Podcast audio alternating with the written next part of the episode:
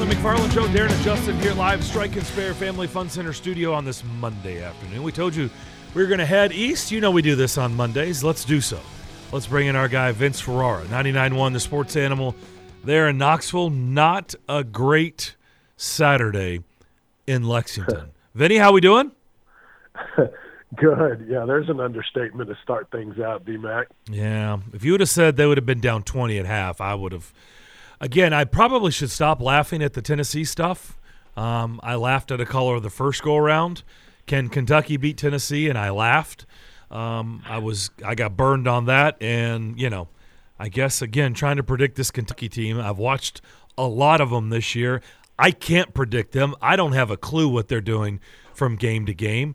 But this was one of those when they show up, they're as good as anybody in the country. When they don't, they go to Georgia and lose to the Bulldogs. Well, that sounds familiar when uh, you don't know what you're getting from game to game. Oh, oh, whoops. Okay, good segue.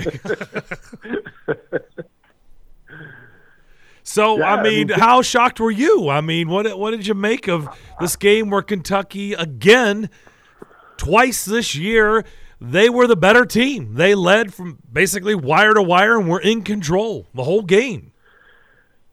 Maybe I'm kind of numb to it, but shocked. No, that uh, that door has closed with with this basketball team. Now, it, is it?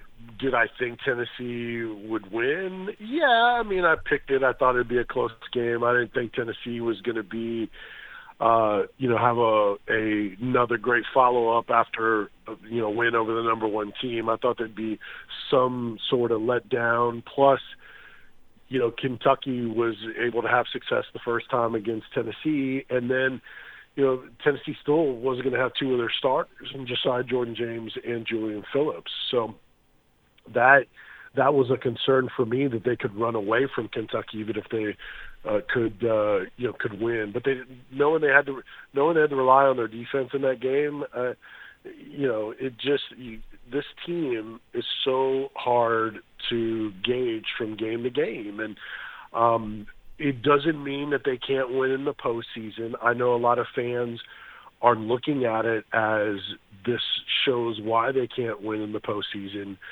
but Tennessee teams that were hot going into the tournament didn't win in the postseason. Teams that have been erratic or or cold going in the postseason have won. Tennessee's just up and down. Who knows if they're able to get hot at the right time? It's crazy. I think I mentioned this to you guys before. Some skeptical Tennessee fans, when Tennessee was winning, they're like, "Well, it doesn't matter. It's about the postseason until Barnes wins." Then when they lose, everyone's like, "Well, this is why they're not going to win in the postseason." So now, now the games have a little bit more meaning because they sting. So, uh, you know, it's just the team has issues getting easy points, and a lot of teams like Kentucky got to the free throw line 35 times in that I was going to say, Vince, they had ni- they made 19 more free throws than Tennessee, but here's where I wanted to go with that. But down the stretch, if you're watching the game, I felt like all of Kentucky's misses were in the, like the last eight to 10 minutes of the game. I felt like they were begging Tennessee to hang around because they couldn't make their free throws. Yeah, that's true, but Tennessee didn't make any free throws. Yeah, I know. Yeah, that, and there's that. Four of 14 yeah. from the free throw line. Here's a stat for you. In the last eight games, uh, excuse me, the last six games, Tennessee is minus 23 in made free throws, 91 to 68. In those six games, they're two and four. In their last eight games, they're minus 74 in fast break points, 89 to 15. They're four and four in those games. That's a lot of points, and you're not losing by anywhere close to as many as the points in that in that differential. And everything is a grind. They don't get they don't get points at the free throw line. I don't think they get to the free throw line enough. But part of that is Zakai Zeigler with his size a lot of times he can't get all the way to the rim, or he's not able to finish with height uh, at the rim. And and then they don't have enough penetrators. They don't have enough creators to where they can have multiple guys driving uh, James and Phillips are guys that could do that. They they weren't available, so too much on the perimeter for them. And then when you don't make your free throws, which has been the case for a while, that hurts you. And then they we we talked about it so much. Rick Barnes brought it up. Players brought it up. They're going to get out and play full court. They had the roster to do it, and they haven't. They pass up on opportunities. They get all these turnovers from teams, and they don't run. They did it one time against Alabama where Tyreke Key cut to the basket and they got a layup out of it. Other than that, everyone jogs up the court beyond the three point line. Uh, Rick Barnes was asked about the differential of, uh, with fast break points going into the Kentucky game, and he said, "Well, it doesn't matter. I'm I'm worried about winning." Well, your rebounding matters, and you can get out rebounded and win. So that's something you want to do better, right? So I I think I don't know the reason why, but this team does not get easy baskets. So what happens? Everything is a grind. They're to the end of the shot clock working on defense uh, as one of the better defensive teams in the country and covering so much ground and switching and getting out to shooters. And then on offense, with their motion offense, they're moving a lot without the basketball. And then a lot of times they're going to the end of the shot clock in constant motion.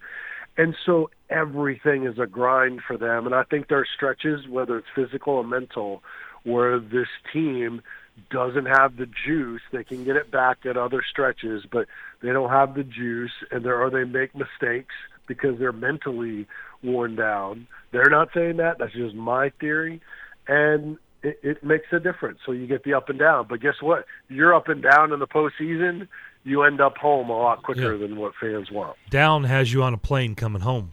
That's what down does. Yep. They've lost four of their last six. It doesn't get any easier. I'm in College Station. Take on Texas A&M next. What what is the level of concern here down the stretch before this team and the rest of the conference comes to town for the tournament? I mean, what what is the panic level right now in your market? The the biggest thing there there's panic there's no doubt they they uh, plummeted to number 11 in the rankings. By the way, because there's plenty of other teams that are flawed that are losing in college basketball, but we're not worried about that. Um, so it, it, it, yeah, there's there's plenty of people that don't believe in this basketball team, um, but it, the, the to me the biggest area of concern is with what I said about everything being a grind. If you fall out of the top four, you add another game you have to play in Nashville in the SEC tournament. Now, maybe you're a quick exit, and maybe it doesn't matter in the end. But if you do make a run, that's an extra game that you have to play, and it adds to your grind. And then what happens, like in Nashville, when everything's a grind, and now you're playing every day? So what what toll does that put on you on the back end? So I think that's the biggest thing. And all Vanderbilt helped Tennessee. I know Tennessee doesn't want to give Vanderbilt any credit, but Vanderbilt winning that game helped because if Auburn wins that game, Auburn is tied with Tennessee and Kentucky. Kentucky has a straight up tiebreaker over Tennessee with the two wins, but Tennessee has the tiebreaker over Auburn. But guess who they play in the last week? How many times has Bruce Pearl ruined things for Tennessee yeah. in the last week of the regular season or in the tournament? So, uh, and that's the biggest at. Auburn's place too. Right, exactly. Vince, you said there is panic among the fans, but where are the expectations now? Are the expectations that this is still an Elite Eight, Final Four team, or have the expectations changed because of this recent losing? Now, I'm not going to call it a streak, but um, set of games here where they have not done so well.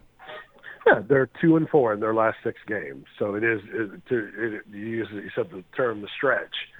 Uh, we put a poll up on uh, on our website. Where how, do you expect the Vols basketball team to fare in the NCAA tournament? The most votes is second round, got 33%. Sweet 16, 30%, followed by Elite Eight with 20%, and very little for everything else. So, so I the the winner right now is win one game and they're done.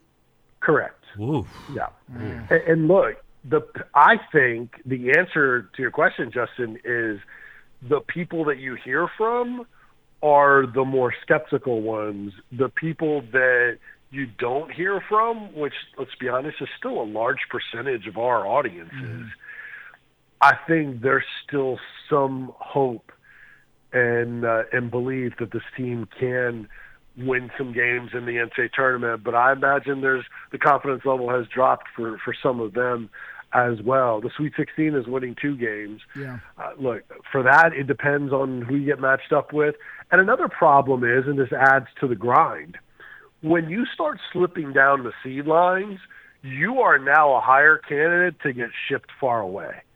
Where when you're on a higher line, you're going to get the benefit of the doubt and and be close to in where you get set in the NCAA tournament and in the regional. Louisville is going to be the closest region, the South region for Tennessee. Who knows when they get shipped out west now? Because now you're just in the middle of, uh, of the pack, and they're trying to make the seed lines work and all that.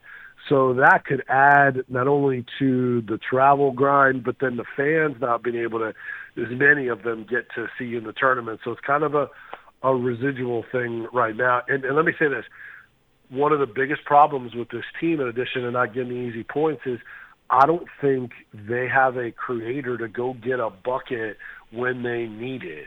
And they also, I don't think they call enough plays for their guys when things aren't run, running well in the motion offense. Everything is a grind. And so, um, whether it's philosophy or whether it's not having trust in the players – that that's something that can hurt them because you need playmakers in the NCAA tournament creators. Okay, Vince, two more from me. You stole my thunder a mm-hmm. little bit when you mentioned the fact that Tennessee has only dropped one spot uh, in the re- in the recent AP poll. Now, I understand this time of the year the AP poll doesn't carry as much weight as other times of the year. But honestly, how does a team who has only won two of their last uh, six games only drop one spot? in the AP. Is that say more about them or more about the other teams around them? I think they got some credit for being the number one team in the country, yeah. so that was part of it.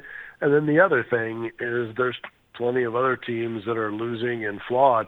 You know, when you look at Tennessee's schedule, the, Tennessee, I believe, has five top 35 wins in the net and I mean that's that's really good. Some of the teams they've beaten, but the problem is is that all their their losses are against sub top 35 net teams, including Vanderbilt, who was in the 90s going, uh, or la- at last check, it may have changed today, but um, so that that's where they have an odd resume from that standpoint. How do you gauge it? How will the NCAA tournament gauge it? Will they give them more credit for the wins? Are they going to dock them more for the losses or the inconsistency? Uh, when you start putting them side by side, what's your difference maker? So it'll be interesting to see how people view them. And uh, and look, there's the Arizona has a similar schedule. Arizona had some has some head scratching losses but then they also have some really good wins and they're really talented. So again, it's not just Tennessee in that in that category, but they're hard to figure out, honestly. I want to switch to the women's side real quick, Vince, and just ask you about mm-hmm. Tennessee uh, and the, the Lady Vols and their matchup against uh, South Carolina. The Lady Vols have had a decent year here, uh, Vince. However, does South Carolina feel like just this unclimbable mountain uh, to the Lady Vols? Do they really think they, they've got a chance here? Well, I thought South Carolina was untouchable, but apparently Ole Miss had some some secret sauce. Yeah, yeah, yeah. they got in there. I love ESPN's headline, by the way. In the bottom line, they're like, despite the close call for South Carolina against Ole Miss, South Carolina remains at number one in the women's poll. Are you serious? They're so far ahead of everybody else. A close win might have dropped them out of number one. Stop it. So they're the best team. I've even asked uh, analysts, is this the – Dawn Staley Invitational when we get to the NCAA mm, tournament, and mm. um, I think it is. It'll be tough uh, against South Carolina, but it depends. Jordan Horston, when she's a distributor first and rebounding and assist and not turning it over, and Rickea Jackson's on her game offensively, that's a, as good a one-two punch as you're going to find in the country. But when Horston is having to try to take up the the scoring flack and she's turning the ball over trying to do too much, then it bogs down in a domino effect. So again, it depends on which Tennessee team you you see. Uh, not the highest ranked, uh, but they they've shown flashes of being pretty good. But um, man, if they can pull that off against South Carolina, uh, that's going to send shockwaves, obviously, and I think would really change their seed line for the NCAA tournament. Vince, one more thing, and this is very quick. Can you help me understand the schedule? Like, why is Tennessee only playing the, on the women's side? Why is Tennessee only playing South Carolina once, and they're playing other teams twice? I, I, don't. I guess I'm thinking about it with my football mind and not anything else. Like, what, what is what is going on with the with the schedule? Yeah, it's just it's the rotating on who they play twice versus once, and so they they don't have South Carolina on the schedule. It, it varies. It does on the on the men's side for some of them. They're, they're permanent opponents, and I think there's I see. Let's see, two rotators that, that as well. So uh, that's that's the reason for it. It's just what the SEC does with their scheduling. Okay, all right. Real quick, end on a baseball note. Baseball season began uh, in the conference. Vanderbilt was in Arlington, Texas, where the Rangers play. Tennessee yep. was in one of those invitationals as well. How did they fare this weekend? One and two lost to the two best teams that they not only played that weekend, but will play in any non-conference game. Two teams that made the NCAA tournament last year, in Arizona, whose only loss was twice to Ole Miss, and we saw how good they were uh, in Coral Gables, and then Grand Canyon made it to the tournament. And both of those two teams have first and second round draft picks, so really good teams. So they lost those two games, close games. Um, and then you know the the biggest thing with this team is they have they have all new position players, everyday position players, and they're still trying to figure out the outfield and some other things. Not as not as good defensively. They're going to have to improve in that area, but I'm not too worried. The problem is is that you're not going to really be challenged in non-conference eh, at all. You're not going to be challenged really until the second week where they run through that gauntlet of top 10 teams for five consecutive weeks. So, you know, go from not really knowing about this team, even if they start blowing teams out by 20 runs, to this gauntlet of the elite of the elite. So it's going to be a while, wins or losses, where we truly know what, what's the makeup of this team. Yeah. Vanderbilt lost the first game on Friday to TCU. And I'm yeah, like, okay, TCU's good. Yeah, TCU yep. the next day beat the snot out of Arkansas, like 18 to 5. I was like, "Oh, right. I guess I guess this is the year for TCU athletics, right?" My goodness. Mm-hmm. My goodness. Yeah. Vinny, good stuff as always. I know you uh, you got to jump on the airwaves there in Knoxville. Yep. Thanks for doing this as always. Have a great week and we'll talk to you next week. All right, you guys do the same. Appreciate you as always. All right, that is Vince Ferrara, our man there in Knoxville, 99.